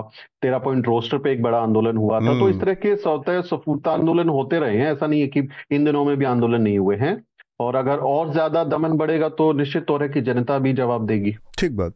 आनंद आपसे मैं वो एक तो आपने ओम थानवी को भी सुना और सुमित को भी सुना तो इसमें अगर कुछ जोड़ने के लिए हो तो आप जोड़ सकते हैं। और दूसरा, वो जो मुद्दा है जिस पर हमने शुरुआत की थी ओम थानवी से, कि वो जो कूलिंग ऑफ़ पीरियड वाला है इलेक्शन कमीशन हो, आप कितने भी बदलाव कर लेकिन एक रास्ता निकला रहता है कि आप अल्योर कर सकते हैं, ऑफ़र दे सकते हैं। तो ब्यूरोक्रेसी के सामने या मतलब इंस्टीट्यूशन के सामने एक किस्म का ये संकट है मतलब उसको बड़ा संकट ना माना जाए अलार्मिस्ट ना भी हुआ जाए, तब भी एक बहुत बड़ा वाजिब संकट है कि पहले ये था कि भाई एक कूलिंग पीरियड होता था थोड़ा सा उनकी जो अफिलिएशन होती थी वो थोड़ी दबी छिपी रहती थी, अब बहुत खुले तौर पर आ रहा है और जब हम डेमोक्रेसी की बात करते हैं तो बहुत सारी चीज़ें लिखा पढ़ी में और रूल के हिसाब से ना होकर परंपरा के तौर पर फॉलो की जाती है कि ये ट्रेडिशन रहा है। अब वो ट्रेडिशंस टूट रहे हैं तो ये सही दिशा में टूट रहे हैं या गलत दिशा में टूट रहे हैं, इस पर भी मैं आपकी टिप्पणी चाह रहा हूँ। देखिए, चुनाव आयोग एक संस्था के रूप में और सब जो संस्थाओं की हम लोगों ने बात की, उससे चुनाव आयोग थोड़ा सा अलग इस सिर्फ़ अपने कार्य के कारण नहीं है। उसका जैसे सीबीआई या ईडी वगैरह, ये सब जो है स्टेट्यूटरी बॉडीज़ हैं। बिल्कुल। और लेकिन चुनाव आयोग जो है कॉन्स्टिट्यूशनल बॉडी है और इसमें परिवर्तन करने के लिए सुप्रीम जो प्रक्रिया है उसमें सुप्रीम कोर्ट की का भी जो दखल है वो दूसरी तरह का होगा। और कई बार टकरा कर सुप्रीम कोर्ट को जैसे यूपीएससी है एक कॉन्स्टिट्यूशनल बॉडी है तो यूपीएससी से कुछ मनवाना सुप्रीम कोर्ट के लिए भी काफ़ी मुश्किल होता है हम्म। उसी तरह एक तो अंतर करना होगा कि ये सीबीआई वगैरह बॉडीज़ जो हैं ये एक्ट ऑफ़ पार्लियामेंट से बनी है और कोई कोई तो जैसे कि प्लानिंग कमीशन था वो तो सिर्फ़ एग्जीक्यूटिव ऑर्डर की बॉडी थी तो supreme court sorry election commission constitutional body 324 के अंतर होने के कारण एक अलग तरह की बॉडी है और इसका जो है सीधा सीधा जो है प्रोसीजरल जो है, तुलना जो है सीबीआई से करना ठीक नहीं होगा। दूसरी दूसरी बात है कि कूलिंग ऑफ़ पीरियड की बात आपने की तो वो है पहले है कि चुनाव आयुक्त जनरली किस पूल से आए हैं? तो कि generally over ninety five percent I A officers थे कुछ कुछ कभी जैसे टी एस कृष्णमूर्ति या सुशील चंद्रा आईआरएस से भी आए हैं राजस्व सेवा से भी आए हैं। हम्म। लेकिन जनरली और उसका एक गवर्निंग लॉजिक ये है कि चूँकि चुनाव खुद करवाना खुद ही एक बहुत बड़े स्केल का प्रशासनिक कार्य है इसलिए प्रशासनिक कार्यों में जिनकी पकड़ रही है, है वही, वही आएँगे और इसमें दूसरे दूसरे का जो है इंटरवेंशन ठीक नहीं होगा। मतलब कि जो जिन जिनको बहुत बड़े स्तर का प्रशासनिक अनुभव है वही इसमें बे, बेहतर कर सकते हैं। तो लेकिन ये जो पूल से जो जिन लोगों का आना है उस पर जो है ए, ए, जो एक ट्रस्ट या तो हो सकता है या ट्रस्ट डिफिसिट हो सकती है दो बात है। आ, जैसे अपवाद में परंपराएँ जैसे कि 1950 की दशक में एक कम्युनिस्ट पार्टी के मिनिस्टर थे जो जो बाद में हाई कोर्ट के जज भी बने सुप्रीम कोर्ट के जज भी बने। मेरे ख्याल से वी आर कृष्ण अय्यर और 1970 दशक में इंदिरा गांधी ने जब कमिटेड ब्यूरोक्रेसी की बात की थी तो उसमें एक फाइन प्रिंट ये था कि उन्होंने कहा था कि कमिटेड ब्यूरोक्रेसी जो है ये नहीं है कि जो पार्टी जो है उसी के पक्ष में रहे हमेशा। लेकिन जो गवर्नमेंट आए जो जो भी गवर्नमेंट आए उसके जो लक्ष्य हैं या उसके आइडियोलॉजिकल लक्ष्य हैं या गवर्नेंस से रिलेटेड लक्ष्य हैं उसके लिए वो काम कर सकती है। हम्म। तो आ, ये नहीं है कि हमेशा के लिए पूरी पूरी करियर के लिए उसी पे है। तो कूलिंग ऑफ़ पीरियड जो है उसमें तो कई तरह की समस्याएँ हैं और आ, आ, मेरे ख्याल से एक तो प्रोसीजरल बनाया जा सकता है छः महीने का आठ महीने का जो कि कम होगा मेरे ख्याल से एक दो साल का। रखा जा सकता है आ, आ, दूसरी बात जो कही जा रही थी मेरे ख्याल से जनमानस भारत में जब जनमानस या पब्लिक साइकी की बात की जाती है उस उसमें उस समय वो बहुत खंडित है जैसे चुनाव आयोग पे अगर आप जाइएगा बहुत सारे इलाकों में तो जो विचार है वो अलग है वो बहुत लोग कहते हैं कि नब्बे के दशक से अभी बहुत अच्छा है हम्म। जब जब इलेक्ट्रोल बैंडिट्री थी बूथ लूटे जाते थे ये सबसे हम्म। दो हज़ार नौ में जो है ऑक्सफोर्ड यूनिवर्सिटी प्रेस पे किताब है साउथ एशियन डेमोक्रेसीज पे उस समय चुनाव आयोग सबसे ट्रस्टेड इंस्टीट्यूशंस में था हम्म। उन्नीस सौ निन्यानवे में भी मेरे ख्याल से लेकिन तब भी कई लोग होंगे जो कि उतने उतना विश्वास नहीं दिखाते होंगे मेरे ख्याल से किस जन समूह से आप पूछ रहे हैं उस पर भी बहुत निर्भर करता है कि उसका चुनाव आयोग के प्रति क्या तीसरी बात जो आप लोगों ने की कि जो नेतृत्व के वैक्यूम का हम्म। मेरे ख्याल से एक और चीज़ है कि भारत में कोई ओवर राइडिंग पॉलिटिकल वैल्यू नहीं है। इसको मैं इस तरह से देखता हूँ कि जैसे कि बहुत डोमिनेंट पार्टी स्ट्रक्चर में जो इमरजेंसी का दौर था उसके बाद जनता पार्टी की जो सरकार आई तो वो बहुत हाई डेमोक्रेटिक आइडियल्स वगैरह से आई। लेकिन उसके तीन साल बाद ही इंदिरा गांधी को वापस जनता ने चुना। चुन चुन चुना क्योंकि उस समय जो पॉलिटिकल वैल्यू ऑर्डर की थी जो अनुशासन की ऑर्डर की या गवर्न जो भी है वो उसको जनता ने ज़्यादा सिविल लिबर्टीज़ पे ज़्यादा भारी पाया। सतहत्तर में सिविल लिबर्टीज़ को जनता ने ज़्यादा किया।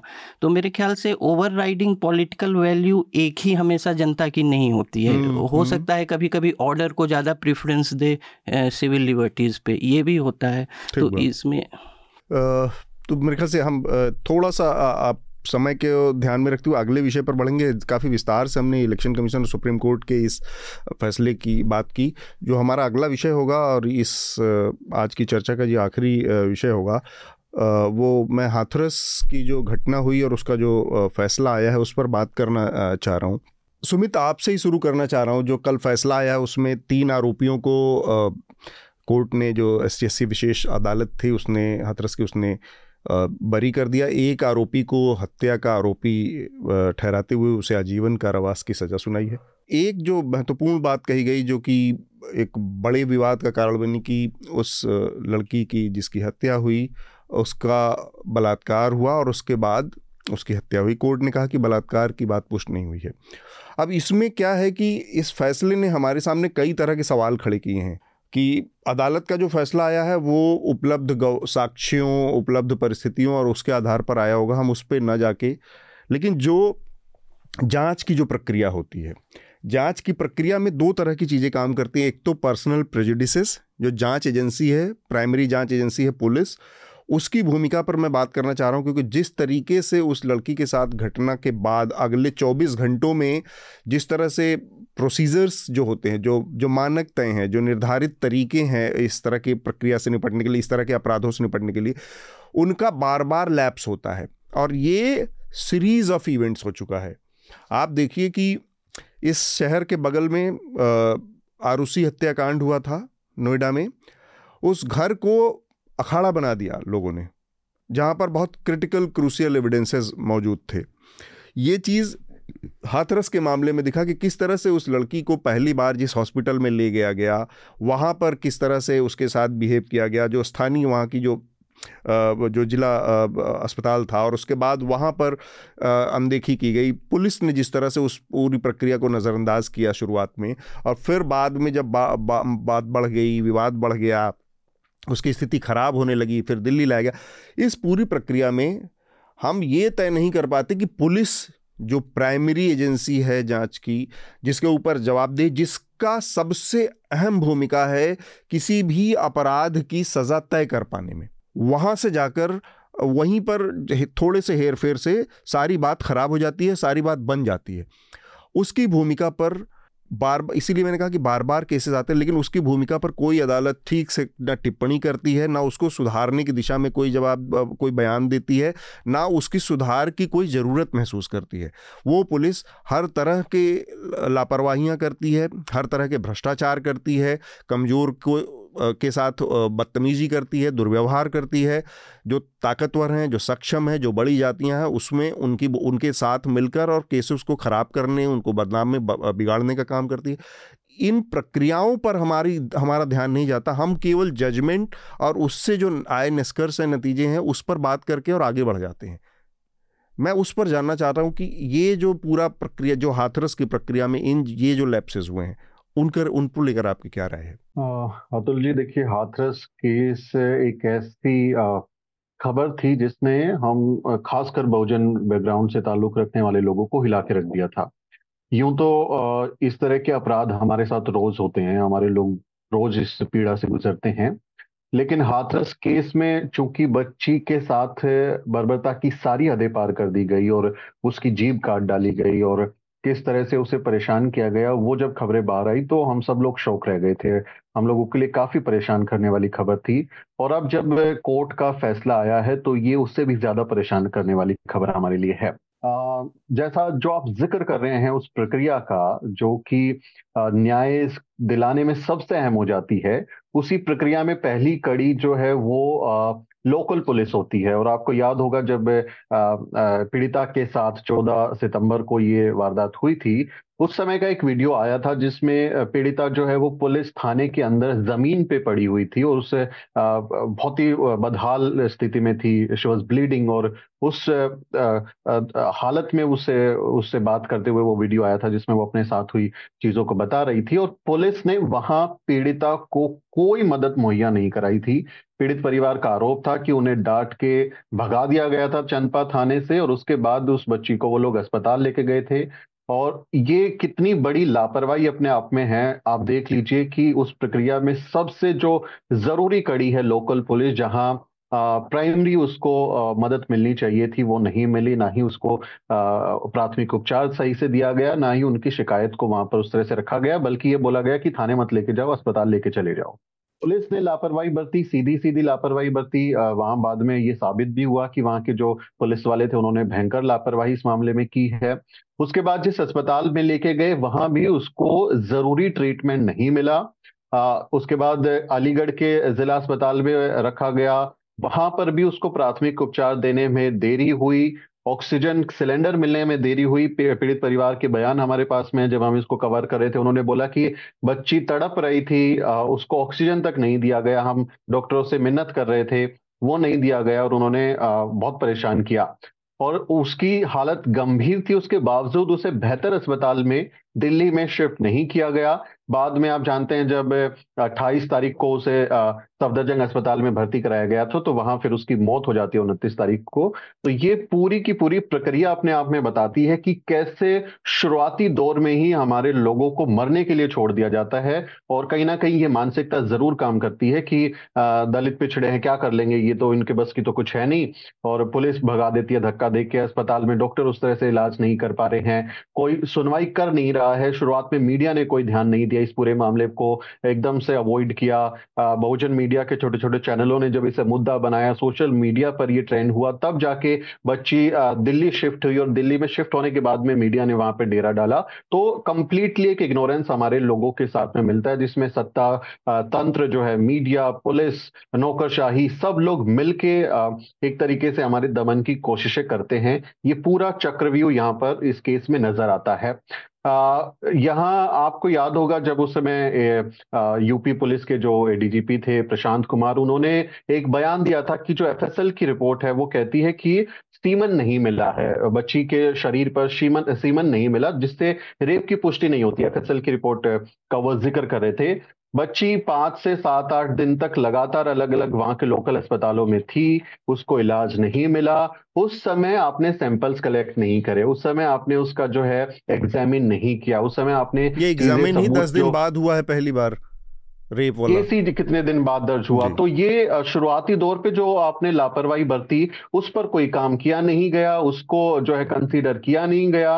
और अभी आप देखिए दो तीन दिन पहले ही इंडिया टुडे का स्ट्रिंग ऑपरेशन आया है जिसमें यूपी के ही एफएसएल जो है फोरेंसिक साइंस लेबोरेटरी के डायरेक्टर जो है वो एक्सेप्ट कर रहे हैं कि दस लाख रुपए दे दो मैं डीएनए के सैंपल बदल दूँगा। आगरा में जो संजीव द्विवेदी हैं उसमें लैब के वो कह रहे हैं कि आप पैसे दे दो मैं इसको बदल दूँगा डीएनए सैंपल्स को और इनमें जो रिपोर्ट्स है उसमें तब्दीली कर दूँगा ये स्टिंग आया अभी इंडिया टुडे का। तो हम्म। इसका साबित होता है कि वो पहले तो कलेक्ट ही नहीं किया गया कलेक्ट करने के बावजूद भी आप सबूत बदल सकते हैं यूपी के योगी राज में इसकी गुंजाइश है ये साबित हो चुका है। इस पूरे मामले में कोर्ट ने भी हमको निराश किया है। हालाँकि एस सी एक्ट एक स्पेशल कोर्ट है, जिसमें जो वंचित वर्ग हैं, उनके हितों को ख्याल रखने के लिए फास्ट ट्रैक कोर्ट के प्रोविजंस किए गए हैं। लेकिन हमें कोर्ट से भी काफ़ी निराशा हुई है। क्योंकि मैं जजमेंट पढ़ रहा था, एक पेज का लंबा चौड़ा जजमेंट दिया है एस कोर्ट ने, और कोर्ट का जो जजमेंट है, उसमें तीन आरोपियों को तो देखिए मुक्ति कर दिया कि उनका तो कोई इन्वॉल्वमेंट ही नहीं है, ना ही बच्ची के साथ रेप हुआ, ना ही उसकी हत्या की गई है। कोर्ट ने रेप और हत्या की बात को ही इग्नोर कर दिया कि रिजेक्ट कर दिया कि ये आरोप सत्य नहीं है ये ये सिर्फ़ आरोप है ये झूठ है कि इन्होंने हत्या की या रेप किया उसको उन्होंने मना कर दिया जबकि पीड़िता का डाइंग डिक्लेरेशन है। आप देखेंगे डाइंग डिक्लेरेशन है। और डाइंग डिक्लेरेशन एक अल्टीमेट ट्रूथ माना जाता है। इस तरह के केसेस में जब पीड़िता अगर बयान दे रही है तो उसको भी उन्होंने मना कर दिया और रीजन क्या दिया है कोर्ट ने कि जो पहले शुरुआत के दो दिन में जो बयान रिकॉर्ड हुआ था उसमें बच्ची ने इस तरह की बातें नहीं बोली हैं। बाद में बोली आप देखिए शुरुआत में इस तरह के केसेस में कितनी ट्रोमा से पीड़िता गुजरती है उसके ऊपर एक लाइफ अटैक हुआ है उसके सर्वाइकल फ्रैक्चर हुआ था जीभ काट दी गई थी वो बोलने की हालत में नहीं थी तो उस समय क्या कोई बयान सही तरीके से दे भी सकता है? ये कंसीडर किया जाना चाहिए था कि उस समय पीड़िता की कंडीशन को भी आपको ध्यान में रखना चाहिए। जब दो तीन दिन बाद, चार दिन बाद उसको होश आया है, उसने समझा है, बयान दिया है तो उसको कंसीडर किया जाना चाहिए था, जो कि कोर्ट ने नहीं किया और उसको कह के कि दोनों बयानों में अलग अलग बातें बोली हैं। पहले बयान में नहीं बोला था, दूसरे बयान में बोला है, रेप की बात बोली है और इसलिए इसको रिजेक्ट कर दिया है। ये कोर्ट ने ऑब्ज़र्व किया अपने जजमेंट में और आप पेज नंबर एक चौसठ पे अगर आप जाएँगे जजमेंट के तो वो कोर्ट कोर्ट ने सीधा सीधा लिखा है। मैं आपको पढ़ के बता देता हूँ कि कोर्ट ने क्या लिखा है। कोर्ट ने लिखा है, साक्ष्य के आधार पर यह बिना किसी संदेह के पूर्णतः साबित हो जाता है कि दिनांक 14 नौ 2020 को अभियुक्त संदीप ने पीड़िता के गले में पड़े दुपट्टे से उसे खींचा था, जिससे वो घटनास्थल पर बेहोश हो गई और इलाज के दौरान उसकी मौत हो गई।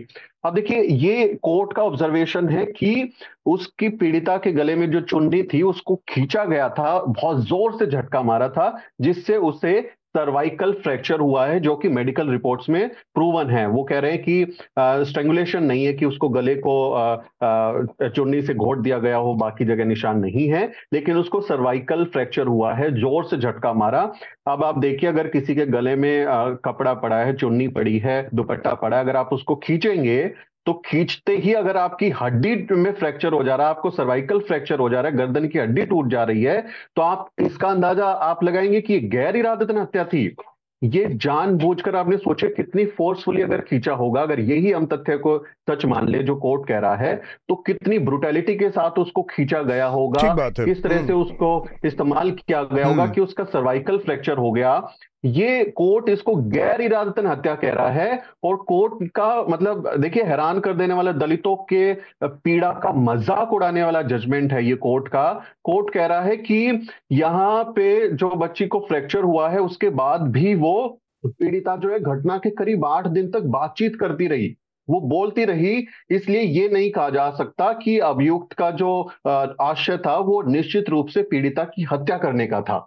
ये कोर्ट का ऑब्जर्वेशन है हम्म। कि वो पीड़िता आठ दिन तक बोल रही थी बात कर रही थी इसलिए बाद में उसकी मौत हुई है। तो जो अभियुक्त है संदीप उसने आ, आ, ये इंटेंशन से उसको किया ही नहीं कि वो मर जाए। हम्म। अब आप देखिए कि हम कोर्ट पे जो जो ये न्याय का मंदिर कहते हैं उसके अंदर जो न्याय देने वाले पुरोहित बैठे हुए हैं वो किस तरह का जजमेंट हमारे लिए दे रहे हैं? वो किस तरह की बातें हमारे इतने संवेदनशील विषय पर बोल रहे हैं कि वो बच्ची बोल रही थी आठ दिन तक? मैं थोड़ा सा मतलब इसको और आगे ले जाना चाह रहा हूँ। आनंद अब आपसे भी मेरे ख्याल से बहुत विस्तार से सुमित ने इस बात को रखा क्योंकि उन्होंने जजमेंट को पढ़ा भी है तो उसके हिसाब से उन्होंने बहुत सारी चीज़ें उसमें जो जजमेंट में की आलोचना या क्रिटिक हो सकता था वो भी उन्होंने हमारे सामने रखा। मैं फिर से उस बात को रखना चाह रहा हूँ कि पुलिस का जो रवैया रहता है उसमें हम उस जो लैप्सेस हैं शुरुआती, उनको उनको जवाबदेह नहीं ठहराते और इसकी वजह से एक प्रक्रिया, एक गड़बड़ी निरंतर होती जाती है और वो बार बार रिपीट होती है, खासकर दलितों, वंचित तबकों के मामले में सक्षम तबका तो फिर भी न्याय पा लेता है, लेकिन जो वंचित या इस तरह के हाशिए के लोग हैं, उनके लिए बहुत दिक्कत हो जाती है। तो उस प्रक्रिया को सुधारने के लिए क्यों कोई जज कमेंट नहीं मतलब कभी अक्सर कभी कभी पुलिस की प्रक्रियाओं पर, उनके ऊपर कमेंट आ जाता है लेकिन उनको जवाबदेह ठहराने का कोई काम आज तक नहीं होता कि दस पुलिस वालों को इमीडिएटली जिम्मेदार उस केस में ठहरा दिया जाए। पाँच लोगों को जेल भेज दिया जाए कि तुमने अपने कामकाज में लापरवाही बरती ये वो। ये चीज़ें जो बार बार होती हैं उस पर मैं आपकी प्रक्रिया जानना प्रतिक्रिया जानना चाह रहा हूँ। देखिए जो अनुसंधान की गुणवत्ता है जो इन्वेस्टिगेशन की क्वालिटी है उस पर प्रोजिक्यूशन का केस बहुत कुछ निर्भर करता है। अ, क्योंकि जो criminal justice system generally adversarial है कि जो वो जो एक्यूज है जो आरोपित है उसके पक्ष में रहता है जनरली अब अ, क्योंकि उसको सिर्फ़ संभावनाओं की प्रबलता जो प्रिपॉन्ड्रेंस और प्रोबेबिलिटीज़ प्रूव करनी रहती है और जो प्रोजिक्यूशन है उसको बियॉन्ड रीजनेबल डाउट मतलब कि कोई भी संदेह नहीं, नहीं है हाँ। तो जनरली ये एडवर्सेरियल सिस्टम है तो इसमें ये जो बैलेंस है, वो टिल्ट कैसे करेगा? मतलब प्रोजिक्यूशन के पक्ष में जब अनुसंधान और साक्ष्य की क्वालिटी बहुत अच्छी हो तो और बहुत अच्छी, और अगर थोड़ा भी जो है संदेह आरोपित जो है, वो डाल देता है केस में कि तो हो सकता है वो उस संदेह को साबित ना कर सके लेकिन फिर प्रोजिक्यूशन की जिम्मेवारी और भी बढ़ जाती है कि अब इसने साबित नहीं किया लेकिन तो इसने संदेह डाल दिया है अब आप और ज़्यादा मेहनत कीजिए और।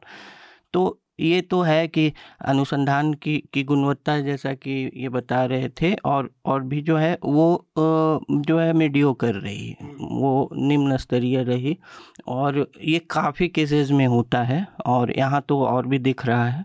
पुलिस तो, के अपने प्रेजुडिसेस की भी बात होती है आनंद जैसे पुलिस सिस्टम के जो प्रेजुडिसेस की बात करें अगर हम जैसे इसी मामले को देखा जाए तो इस मामले का जो अंत हुआ वो और भी ज़्यादा कंट्रोवर्सियल बहुत भयानक बहुत बुरा और बहुत अमानवीय था कि जिस तरह से पीड़िता के परिवार को गाँव में बंद करके पुलिस ने और उनको लॉक कर दिया घर में रात में और तीन बजे रात को, दो बजे रात को उसकी लाश को खुद ले जाकर खेत के अंदर जला दिया मतलब बिना किसी प्रक्रिया आप सोच सकते हैं कि एक इतनी बड़ी सरकार है जो हर चीज़ में हर हिंदू विधि विधान लेके घुस जाती है, कर्मकांड लेके घुस जाती है, प्रधानमंत्री हर मौके पर नारियल फोड़, फोड़ते हुए दिखते हैं। वहाँ पर एक लड़की की बॉडी बिना किसी विधि विधान के आपने जला दिया, बिना किसी अनुष्ठान, प्रक्रिया, जो भी उनके घर की रही हो उसके बिना पूरा किए एक लड़की की बॉडी को जलाने का दुस्साहस पुलिस करती है। और वो वीडियो अगर सामने नहीं आता तो एक हज़ार और कहानियाँ यही पुलिस हमको बताती कि भाई क्या हुआ था।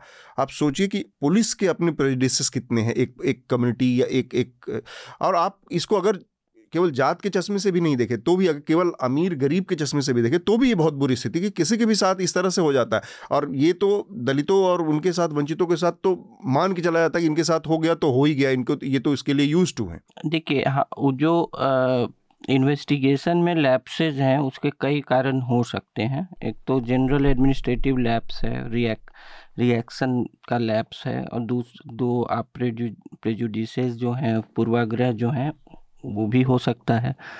तो कई कारण हैं लेकिन ये भी है कि जो अनुसंधान की, की जो कमी है ना वो अभाव जो है उसमें रिगर का ये बहुत ही सामान्य समस्या है और आप कह रहे हैं कि इस केस में इसमें जो आर्थिक पक्ष है या सामाजिक पक्ष जाति विशेष का है उस वो भी है वो भी हो सकता है वो वो भी एक फैक्टर इसमें लिया जा सकता है। हम्म। सुमित अगर आप हाँ सुमित आपको अगर कोई कहे कुछ और जोड़ना है इसमें आखिरी आपका कमेंट लेंगे उसके बाद हम इस चर्चा को आज यहाँ पर रोकेंगे रिकमेंडेशन पूरा करेंगे। जी बिल्कुल अतुल जी जैसा आप ज़िक्र कर रहे थे कि हमारी बच्ची को किस तरह लावारिशों की तरह रात में जलाया गया पेट्रोल डाल के तो ये देश ऐसा है जिसकी परंपरा हमें ज़िंदा जलाने की रही है। हमारे महिलाओं को, हमारे लोगों को तो ज़िंदा जलाते रहे हैं देश में। शुक्र है कि वो बच्ची मर गई थी, उसकी डेड बॉडी कोई जलाया, वरना मुमकिन है कि पुलिस जो है वो ज़िंदा भी जला देती, परिवार वालों को भी जला देती, उस बात की भी गुंजाइश थी। बेहद दुर्भाग्यपूर्ण, बेहद निराशाजनक पूरा का पूरा ये केस स्टडी है हमारे लिए और भारतीय राष्ट्र में जब हम आस्था रखते हैं, भारत के संविधान पे हम इतना प्रेम रखते हैं कि संविधान हमें अपने बुनियादी अधिकारों की गारंटी देगा, हमें न्याय देगा, उसका मखोल उड़ाने जैसा ये पूरा का पूरा एपिसोड था जिसमें यूपी की योगी सरकार पूरी तरह से असंवेदनशील थी हमारे लिए और हमारे लोगों के लिए उनको घरों में बंद कर दिया, ताला लगा दिया और बाहर आप जिसे किसी मरे हुए जानवर को घसीट के ले जाते हैं, डाल देते हैं, पेट्रोल छिड़क के जला देते हैं, वैसा किया। अगर यही काम इस देश की किसी सवर्ण महिला के साथ होता तो इस देश में अलग तरह का माहौल होता। चूँकि वो बच्ची दलित परिवार से थी, दलितों में भी वो सबसे ज़्यादा वंचित भंगी वाल्मीकि समाज की थी।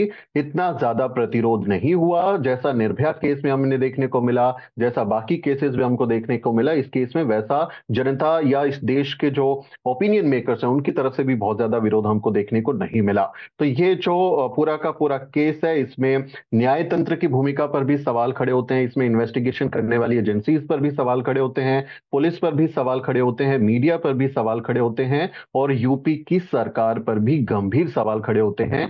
उनको न्याय देना चाहिए था पीड़ितों को लेकिन उन्होंने न्याय नहीं दिया। पीड़ित हम्म। परिवार ने भी बिल्कुल ये बात बोली है कि योगी आदित्यनाथ ने ठाकुरवाद को बढ़ावा दिया अपने ठाकुर लोगों को न्याय दिलाया है हम लोगों को न्याय नहीं दिलाया। अगर हमें न्याय मिलता तो हम खुशी ज़ाहिर करते तो हमें इस पूरे फैसले से बहुत निराशा हुई है। लेकिन ये लड़ाइयाँ हमारी सदियों पुरानी है न्याय की लड़ाई लड़ते रहेंगे हम लोग। आनंद इस आखिर में हम जो रिकमेंडेशन की प्रक्रिया पूरी करते हैं उसको हम पूरा कर ले। सबसे पहले आप अपना रिकमेंडेशन हमारे श्रोताओं को दे दीजिए। तो आ, मैं एक आ, मीडिया आलोचना से का लेख है जो कि दो आ, करीब दो महीने पहले टाइम्स ऑफ़ इंडिया में सौभिक चक्रवर्ती ने लिखा था। ये जनरली जो बहुत रिपीटिटिव मीडिया क्रिटिक या व्यंग्यात्मक या जो पॉलिटिकल अंडरटोन्स वाला नहीं है ये दूसरे विषय पर है हाँ।